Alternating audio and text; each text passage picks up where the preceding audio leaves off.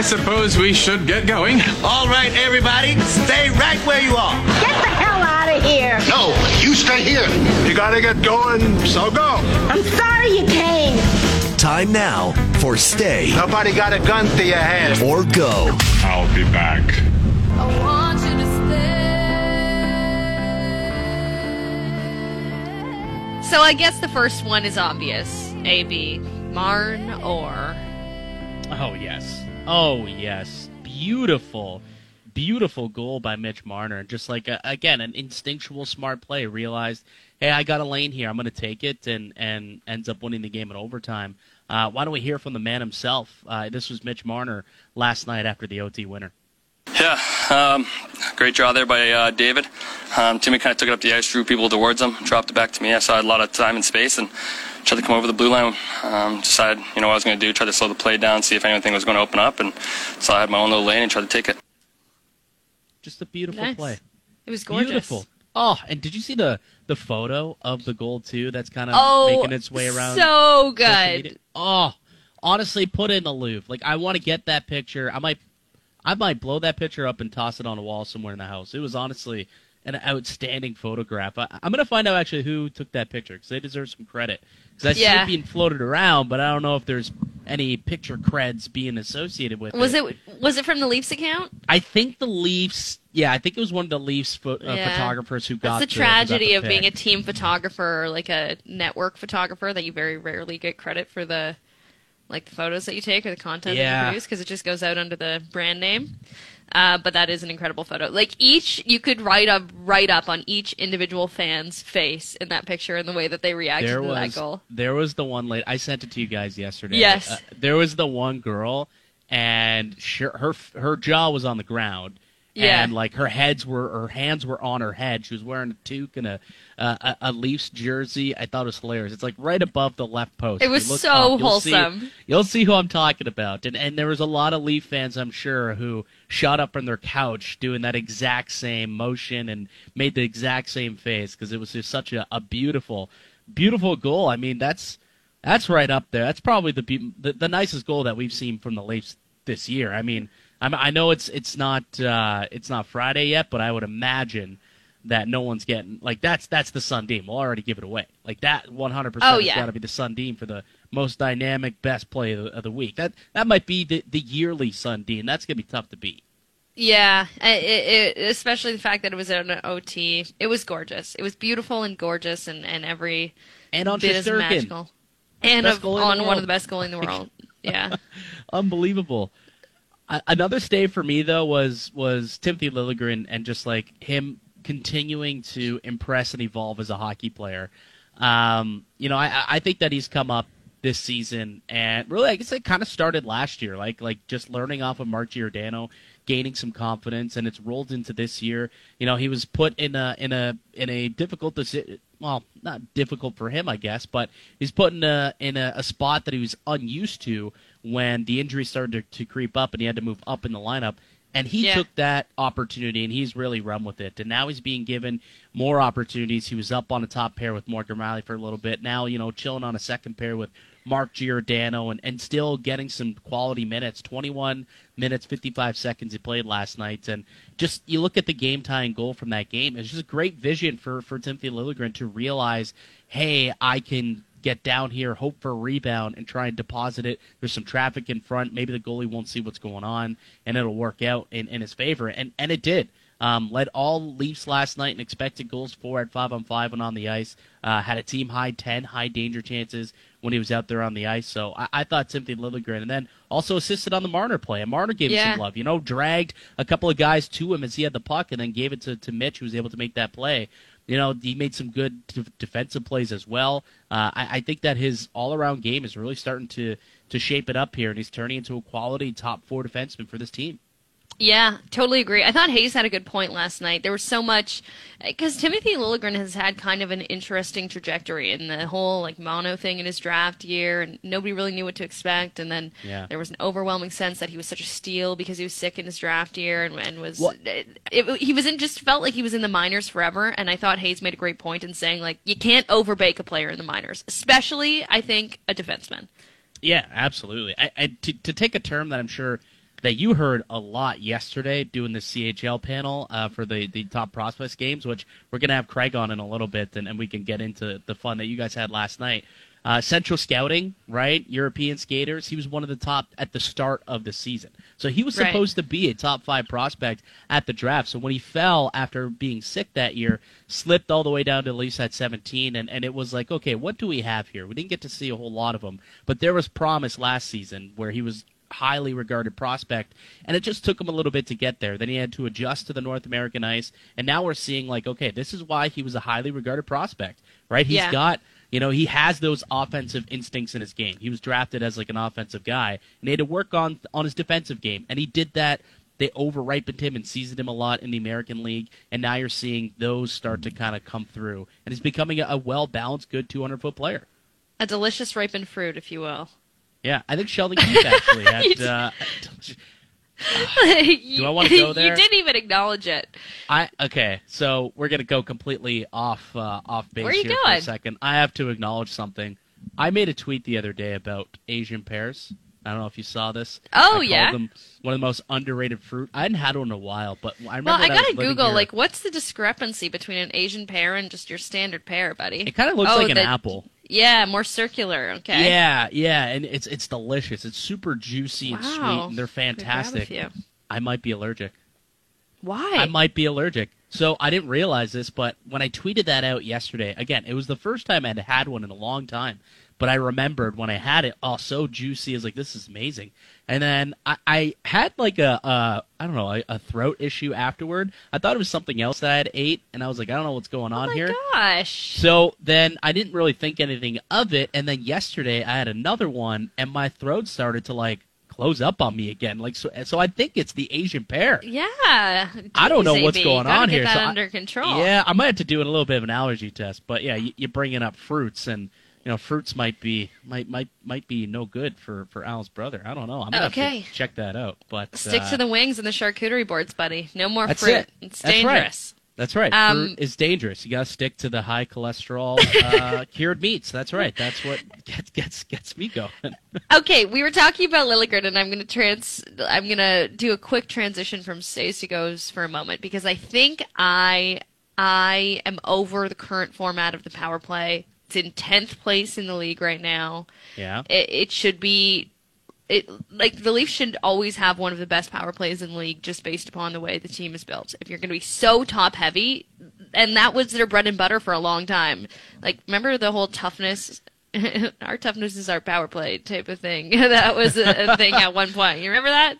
I remember that comment. I do recall yeah. a comment like that. Yeah. I forget who even made it. But anyways, the I, God bless Morgan Rielly. Morgan Rielly's been running that power play for a long time. But is it time to hand over the keys maybe for a little bit to Timothy Liljegren or A B? Am I off base here? And is the right play when it's January and you've got Morgan Rielly, who you just signed to an eight-year ticket, like is is what you want to do, have him figure it out in, in at this point in the season? Well, I I'm can at, take I that. Don't know. I can take that in a few different avenues. And maybe this is something that we could chat about with Jonas Siegel. He's going to yeah, join us in about ten minutes, too. Um, I could take in a few different avenues. Do we want to see Morgan Rielly work out the kinks? And to your point, yeah, he's making a lot of money. Yeah, it was Babcock who, who said that back in the Babcock days. Uh, producer oh, just, right. Just noted that. Um, you know, Morgan Rielly, he's, he's, he's making a lot of money, like as you noted. And if he's not picking up points on the power play, you know, he's not going to be making... He's not that value's not going to be there because he's only going to be yeah. chilling in like the thirty to forty point range. And for a guy who's making eight million bucks, who doesn't really play particularly well in his own zone some of the time, uh, and isn't also contributing on the power play, I mean that's that's not going to look good. That it's just flat out not going to look good. So I think they in a way have to work it out. But my question is like, why isn't it working? Because he was I don't the man. know. He was the number one. Like, this was the top power play you did a year ago with Morgan Rielly. Like, what's yeah. different? What's changed? Why isn't it working? I, I think they have to figure that out. I, I don't know. If, like, they tried going with the five-forward unit a little bit, and there was some, some success. You know, sometimes there wasn't, you know, as much, and they've decided to go back to it with Morgan Rielly now that he's healthy again. But are you suggesting, like, potentially get Timmy Liljegren a, a little sniff some, at the peep, at the power play? I, I just think that this is probably the time to do it, right? In in the season, when you're trying things out, when you know you've already got Tampa in the postseason, like, why not try that and get a look at it? You don't know what happens in the postseason. You don't know who gets injured. Morgan Rielly's missed quite a bit of time this year. Like, you just don't know. So I think it, it might be a good idea to try just something, a different look there, because they've got to start producing more on that power play. There has yeah. to be more chaos in front. I, I don't know. Somebody just texted us and doesn't I don't think hate that, it. I don't hate it. I'll no, say, I don't hate that. it at all either. You know what I do hate? I hate no, that I me mean, and Morgan Rielly have the same amount of goals right now. I don't. I dislike that. That's not fun. Yeah, that's that's fair. I, I meant I don't that's hate tough. your, your. I meant the your suggestion about Liljegren. I don't hate. Okay. I don't hate it. I really Wait, don't. let's go through a couple texts for a moment. Okay. Uh, someone texted us and said that they don't think that Rielly's the power play issue. It's the lack of movement by the five-man unit. Like, they need a new style, more of a coaching issue, this this person points to. And you know what? That's true. Like, I can't think of the last time that Auston Matthews has been in that spot, and, and we know the well, spot that I'm talking about, and, and taking a rip from there. Yeah, so... But it does was, run through the point. But you know what, though? That was one of the things that I found they had... Why their five-man unit, when they went to the five-forward unit where they found some success, was because... they were constantly moving, and they were stretching out the P K and, and stretching out the defensemen and the forwards and opening up some seam passes for a lot of stuff, and there was more trigger men. They're very fluid, whereas things are a little bit more stagnant, I guess, when, when Rielly's out there, because guys have their more set spots as to where they're supposed to be. So in yeah. a way, does that mean that this power play is a little more predictable? Perhaps, and that could be why they're not having as much success. So, you know, if you change it up a little bit. Like, I don't know, though. With Liljegren, I guess he'll be stuck in that same spot. But Liljegren presents maybe a little bit more of a shot threat. Like, we've seen yes, him. He can unleash true. a bomb. So maybe there is a case to be made for giving him an opportunity uh, up on up on the top power play unit. Maybe you go back to the five-forward unit. But I think ultimately what the team would prefer is to figure it out with Morgan Rielly, because they got an eight-year commitment with this guy. And if he's not quarterbacking your power play, yeah. um, he's not doing a whole lot for you in the defensive zone. I mean, for you just need a little bit more out of him to justify that type of ticket, you know? Yeah, no, I agree. So it makes sense to me that they are just kind of letting him work it out right now, but I, I don't know. If, yeah, I think at some point maybe Liljegren should get a sniff, but I also understand the angle of Morgan Rielly's got to figure it out back there. A couple of other texts that we need to address. Asian pears were originally grown as pig's food. There's no nutritional oh. value for humans. Oh, wow, they're full what? of water, H two O, no? It's yeah.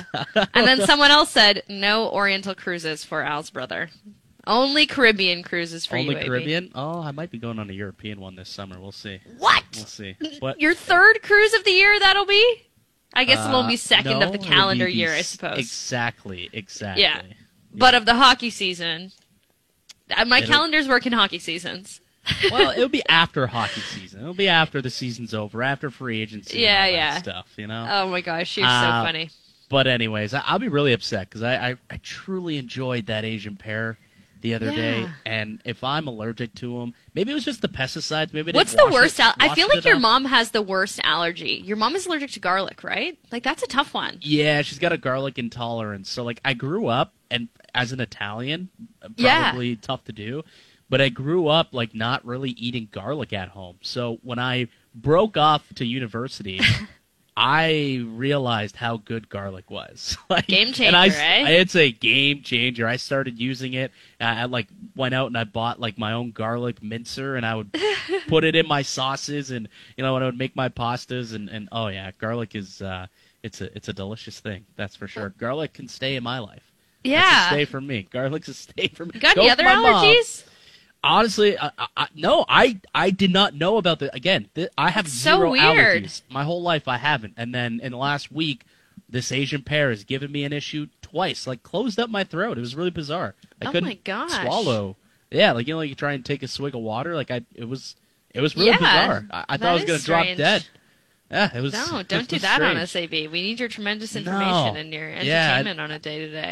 I, I had to tell my boy Mario, my roommate, I'm like, hey, if you ever come in and you see me drop dead chilling on the floor, no, it was probably an Asian pear that killed me. It was probably, or the pesticides that's on it, I don't know. But uh, I had to figure that one out.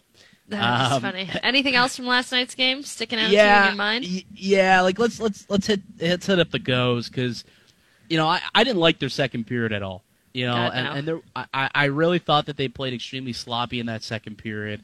I thought Samsonov was a little unfocused. Like, for the most part, he had a pretty solid game, but, you know, we, we talked about the faceoff goal. It just seemed like he wasn't ready. His stick wasn't on the ground. He didn't seem like he was set properly, ready to for that opportunity. So I, I, I didn't like it so much. There's also a couple other things that I noted from Samsonov. Both power plays that the Maple Leafs had in the second period, Samsonov didn't whack the stick. He didn't alert them that the power play was coming to an end and, and to watch for the guy coming out of the box. And it actually caught them the one time. Um, I think it was Hedel. When Hedel came out of the box, ended up with a breakaway chance. And luckily yeah. it didn't turn out to be a goal. But, you know, that's just, you know, something where it's like he seemed a little unfocused after he allowed that first goal. And then the second goal came in. Um, they were caught with, with the too many men on the ice penalty. The power play was sloppy, you know, turnovers. They lost nearly every single puck battle. Just the physicality in that game. There was a lack of engagement in the second period in particular. Um, so that second, I thought, was was not great. And, you know, luckily for Toronto, they were only down two one heading into the third. So they only needed one goal to claw back into it, which eventually they got from Timmy Lills. And then, uh, obviously, Marner wins the game in overtime.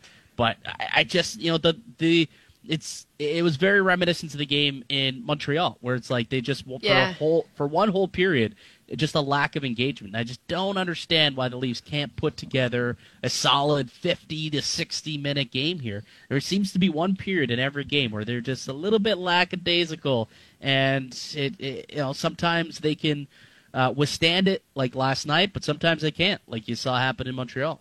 Yeah, to me it does lend a little bit to what I said off the top. Like, it feels like it's been a thing as of the last week or two. It hasn't been a yeah. consistent well, thing. Just like and the, the the funny thing is, to to kind of further your point, we talked about this yesterday a lot. How Keith changing up the lines and changing up, you know, bringing guys in and out. Does that give them something to play for? You know, their spots in the lineup.